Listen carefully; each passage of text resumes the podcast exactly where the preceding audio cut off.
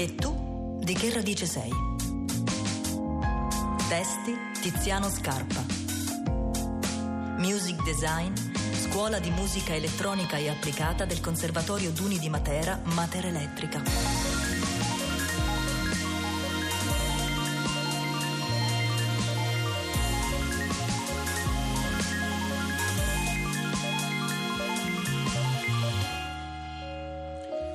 Buongiorno. Eh, in questo periodo c'è una grande fioritura di ricerche e di libri dedicati alle piante. Ci stiamo interessando sempre di più al mondo vegetale, noi esseri umani, perché ci siamo stufati di noi stessi. Abbiamo capito che dall'umanità non può venire più granché di buono e stiamo perciò cercando risposte e forse, speriamo, soluzioni da altre forme di vita, per così dire da brevetti esistenziali completamente diversi dal nostro, che hanno altri modi di stare sulla Terra.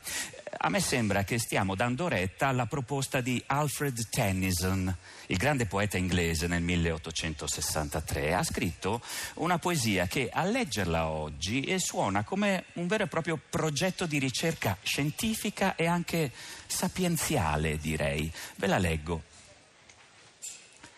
Fiore su un muro screpolato, ti strappo dalle crepe e ti tengo qui radici e tutto in mano, piccolo fiore, ma se potessi capire che cosa sei, radici e tutto, in tutto e per tutto saprei che cos'è Dio e che cos'è l'uomo. Sta per uscire in Italia, dopo aver avuto una grande accoglienza in Francia, La vita delle piante del filosofo Emanuele Coccia. Beh, è un libro pieno di belle intuizioni, ve lo consiglio, uscirà fra poco. Eh, dice per esempio, per dirne una, che le piante con la fotosintesi mettono in discussione la solita alternativa fra contemplazione e azione, stare a guardare o agire. Perché? Perché le piante cambiano il mondo semplicemente esistendo. Le piante, eh, scrive Emanuele Coccia, trasformano tutto quello che toccano in vita, fanno della materia, dell'aria, della luce, della luce solare, ciò che per il resto dei viventi sarà uno spazio abitativo, un mondo. Vi leggo anche qualche riga dal capitolo Teoria delle radici sempre dal libro La vita delle piante di Emanuele Coccia, dove Coccia propone un esercizio di immaginazione. Fatelo anche voi. Immaginate che per ogni movimento del vostro corpo ce ne sia un altro che vada in senso inverso. Immaginate che le vostre braccia, la vostra bocca, i vostri occhi abbiano un corrispettivo antitetico che si trova dentro una materia perfettamente speculare, quasi contraria rispetto a quella del vostro mondo. Così avrete un'idea, anche se molto vaga, di ciò che significa avere delle radici. Adesso vi racconto una storia che non ha bisogno di introduzione, basta dire come si intitola. Il coltivatore di radici.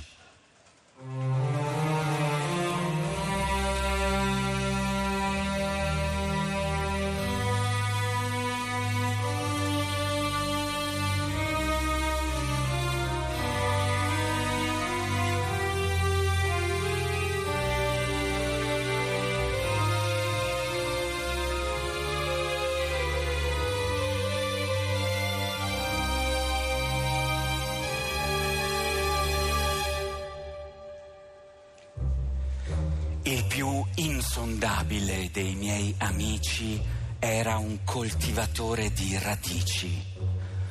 Sulla sua casa aveva una terrazza con un orto più grande di una piazza. Irrigava, zappava, concimava, ma fiori, frutti e ortaggi trascurava. A lui importava l'approfondimento, l'appendice che sgretola il cemento, inoltrandosi giù, sempre più giù, per bisogno di abisso, di antiblu. fame di buio la clorofilla, sfrutta la luce ma vuole fuggirla. Il sole è al tempo stesso carburante e partenza da cui scappano le piante.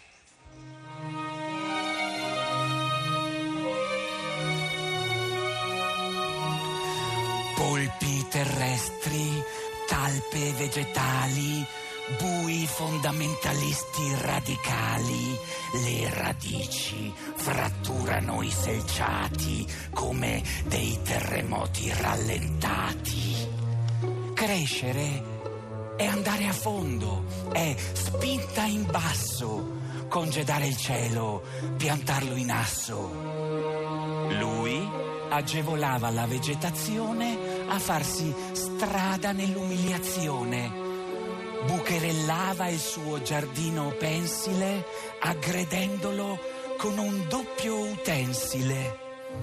Da sopra trivellava a capofitto, da sotto trapanava sul soffitto. Le radici penzolavano in casa, lunghe strisce di pioggia siccitosa. Varcava le morbide barriere sfrangiate come tende di barbiere. In salotto foreste di fittoni, stalattiti a rizoma, carotoni.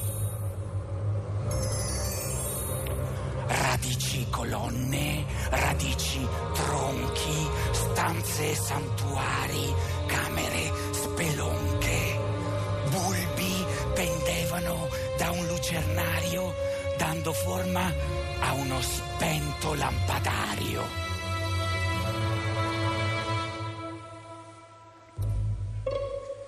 Il mio amico voleva proprio questo, ricavare linfa dal buio pesto, imparare a vivere sotterrati nel sottomondo, assorti, indisturbati. In superficie c'è la parte frivola, petali flirtano con api e nuvole. Almeno essere veri nel profondo, senza ossequiare i galatei del mondo. Polline nero, tenebroso miele, mungere verità, spargere fiele, sgominare la luce ciarlatana con il buio era pronto. Aprì la tana. Tutte le sue finestre spalancò. E entrando in casa il sole si impigliò. Come dei boa constrictor le radici stritolavano i suoi raggi fallaci, ma la luce reggeva, era più forte, le abbacinava di smagliante morte. Abbagli furibondi, lampi atroci, le radici morirono di luce. Fu così che le uccise conoscendole, perse la sua visione illuminandola. La notte radicale agonizzò e un riflesso di luna la stroncò. La tenebra morì di riflessione e al fondo della sua disperazione il mio povero amico non si appese alle fronde di un albero pietose dei tanti che non trovano mai pace, fu l'unico a impiccarsi a una radice.